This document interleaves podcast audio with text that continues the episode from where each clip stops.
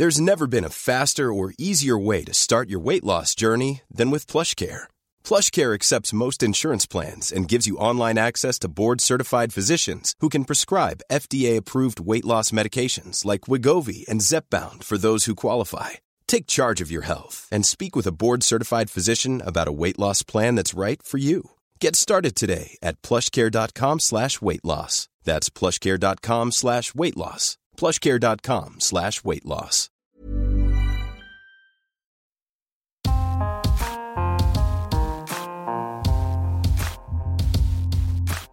Te lui om te lezen. Mijn nicht werd afgelopen zomer door haar ex-partner vermoord, door Nina Stefanowski. Het was kwart over negen ochtends en het regende buiten. Mijn moeder belde. Ik nam op, maar hoorde geen geluid. Mijn moeder begon te huilen. Ze stotterde en haar adem stokte.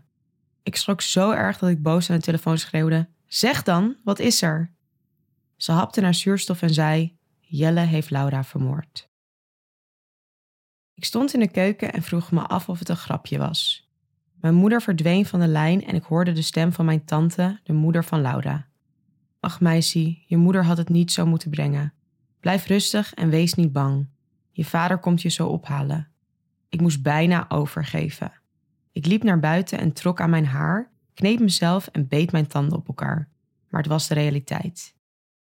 Mijn vader en ik reden direct richting het huis van mijn tante. Daar hielp de rest van de familie al mee met het politieonderzoek.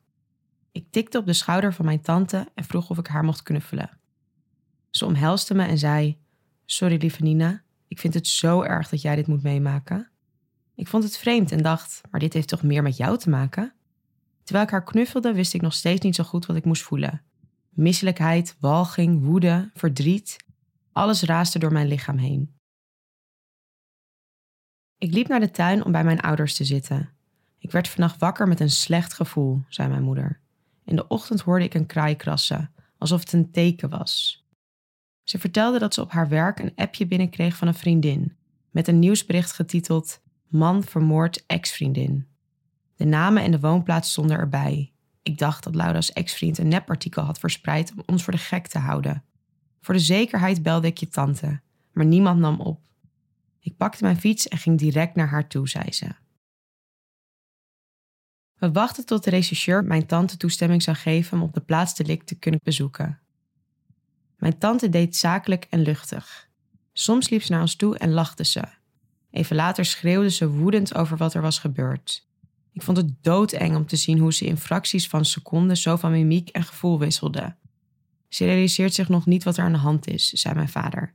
Hij pakte mijn tantes hand vast en zei: Je moet doorgaan. Je had er drie, eentje is gegaan, maar je hebt er nog twee. Denk aan hen. Ook hij begon te huilen. Ik zag Laura's gezicht voor me en ik realiseerde me opeens dat ze eigenlijk veel praatte over haar ex-vriend. En ze soms inderdaad angstig overkwam. Laura is 30, tien jaar ouder dan ik. Vroeger zagen we elkaar regelmatig, omdat mijn tante vaak langskwam om op te passen. Ik noemde haar ook altijd mama 2. Ik ben enig kind, dus Laura was mijn lievelingsnicht. Ze voelde als mijn grote zus die zich altijd om mij bekommerde. Door de jaren heen is onze band verwaterd, zoals dat meestal gaat bij nichten en neven. Toen ik naar de middelbare school ging, kreeg ik andere interesses. Ze had al een volwassen baan. En sindsdien zagen we elkaar alleen nog maar tijdens verjaardagen en feestdagen. Maar we konden altijd open en eerlijk zijn. De laatste keer dat ik haar sprak was toen ze een kopje koffie kwam drinken bij mijn moeder, een maand voordat ze vermoord werd. Het was toen pas drie weken uit met haar ex-vriend. Ze vertelde openhartig dat haar ex vreemd ging, raar deed en gemene dingen tegen haar zei. Maar mijn moeder en ik hadden niet direct het vermoeden dat er iets ernstig aan de hand was. Het komt wel eens vaker voor dat mensen in een relatie gemeen tegen elkaar zijn. Ik zei tegen haar: Laura, je bent een koningin. Hij is jouw kleine thee niet eens waard. Besteed gewoon geen aandacht meer aan hem. Haar ex-vriend was altijd al een vreemde snuiter. Hij zag er groot en sterk uit, maar tegelijkertijd was hij ook erg stil en teruggetrokken. Zijn blik leek iets te verbergen. Zijn grijns verraadde dat hij zenuwachtig was. En zijn lach vloog elke keer net wat uit de bocht. Hij forceerde een schater om maar niet uit de toon te vallen. Ik voelde me daarom soms ongemakkelijk bij hem in de buurt. alsof ik al wist wat voor gruwelijke waanideeën zich afspeelden in zijn hoofd. Er was gewoon iets af aan hem.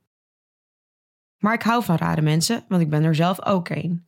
Vandaar dat ik hem ook wel sympathiek vond. Nu walg ik ervan dat hij destijds op mijn verjaardag is geweest, een kopje koffie dronk en een sigaret rookte in mijn tuin.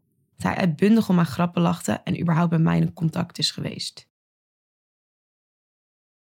Inmiddels hadden we van de recherche toestemming gekregen naar Laura's huis te verplaatsen. We liepen via de achtertuin zodat de buren ons niet zouden zien. Mijn tante was bang dat de buren onnodige informatie zouden verspreiden, aan de media of zelfs foto's zouden maken. Ik begreep haar volkomen. Ik was namelijk ook hartstikke boos toen ik allerlei nieuwsartikelen had gelezen die klakloos informatie van de buren hadden overgenomen. En ik de naam van mijn nicht in al die koppen had zien staan. De artikelen die ik over moord las en de video-interviews met omwonenden leken wel een entertainmentshow. Mensen uit de buurt, waarvan zeker ook mensen die zij niet gekend heeft, vertelden op camera over haar privéleven. Iedereen wilde zijn zegje doen. Het was alsof de hele straat zich had ingebeeld dat ze in een politieserie speelde. Ik leerde mijn nicht weer kennen op een hele wrange, vreemde manier, vanuit het perspectief van onbekenden, via nieuwsmedia. Het voelde gek dat zo'n privégebeurtenis opeens een landelijk gebeurtenis was en dat anderen zich ermee bemoeiden. Maar ik was ook blij met de media-aandacht, want het is de harde realiteit. In Nederland sterft elke tien dagen een vrouw als gevolg van ex-partnergeweld. Het laat zien dat er meer achter een voordeur gebeurt dan dat je denkt. De omgeving die vermoedens heeft van huiselijk geweld wordt met de neus op de feiten gedrukt. Als je niet ingrijpt, is dit hoe het afloopt. Maar het is ook een boodschap aan mensen die zelf in zo'n onveilige situatie verkeren. Het kan ze de moed en kracht geven op tijd aan de bel te trekken. Maar hoe de media moord door partnergeweld verslaan is van groot belang. De focus zou vooral moeten liggen op de feiten, de ernst en het slachtoffer, niet op de sensatie en de dader. Ik was nog nooit in Laura's huis geweest. Het voelde bizar om daar te zijn zonder haar aanwezigheid. Het eerste wat mij opviel toen ik het huis binnenliep was een hakbel naast de slaapkamerdeur. Laura was heel erg op haar hoede voor hem, zei haar zus. Van binnen moest ik grinniken van de zenuwen. Ik hou van absurde films, maar dat ik dit nog eens meemaak, ik kan er niet bij. In de woonkamer gaf de regisseur een reconstructie van hoe het gebeurd is. Jelle heeft bij het huis gewacht totdat Laura thuis kwam, stak een voet tussen de deur en overmande haar. Ze hebben binnen nog gepraat en daarna schoot hij haar dood, met meerdere schoten.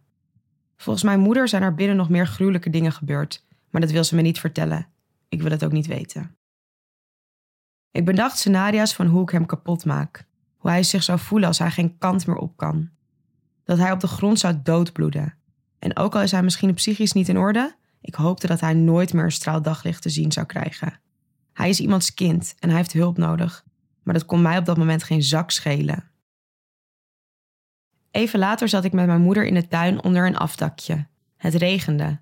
Die planten had ik laatst aan Laura gegeven. Kijk hoe mooi ze groeien, zei ze.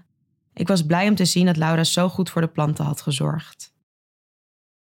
Toen de lijkwagen de begraafplaats op kwam rijden en ik mijn tante, oom, neef, nicht en haar man ervoor zag lopen, voelde het alsof ik alle gebeurtenissen met mijn nicht herbeleefde.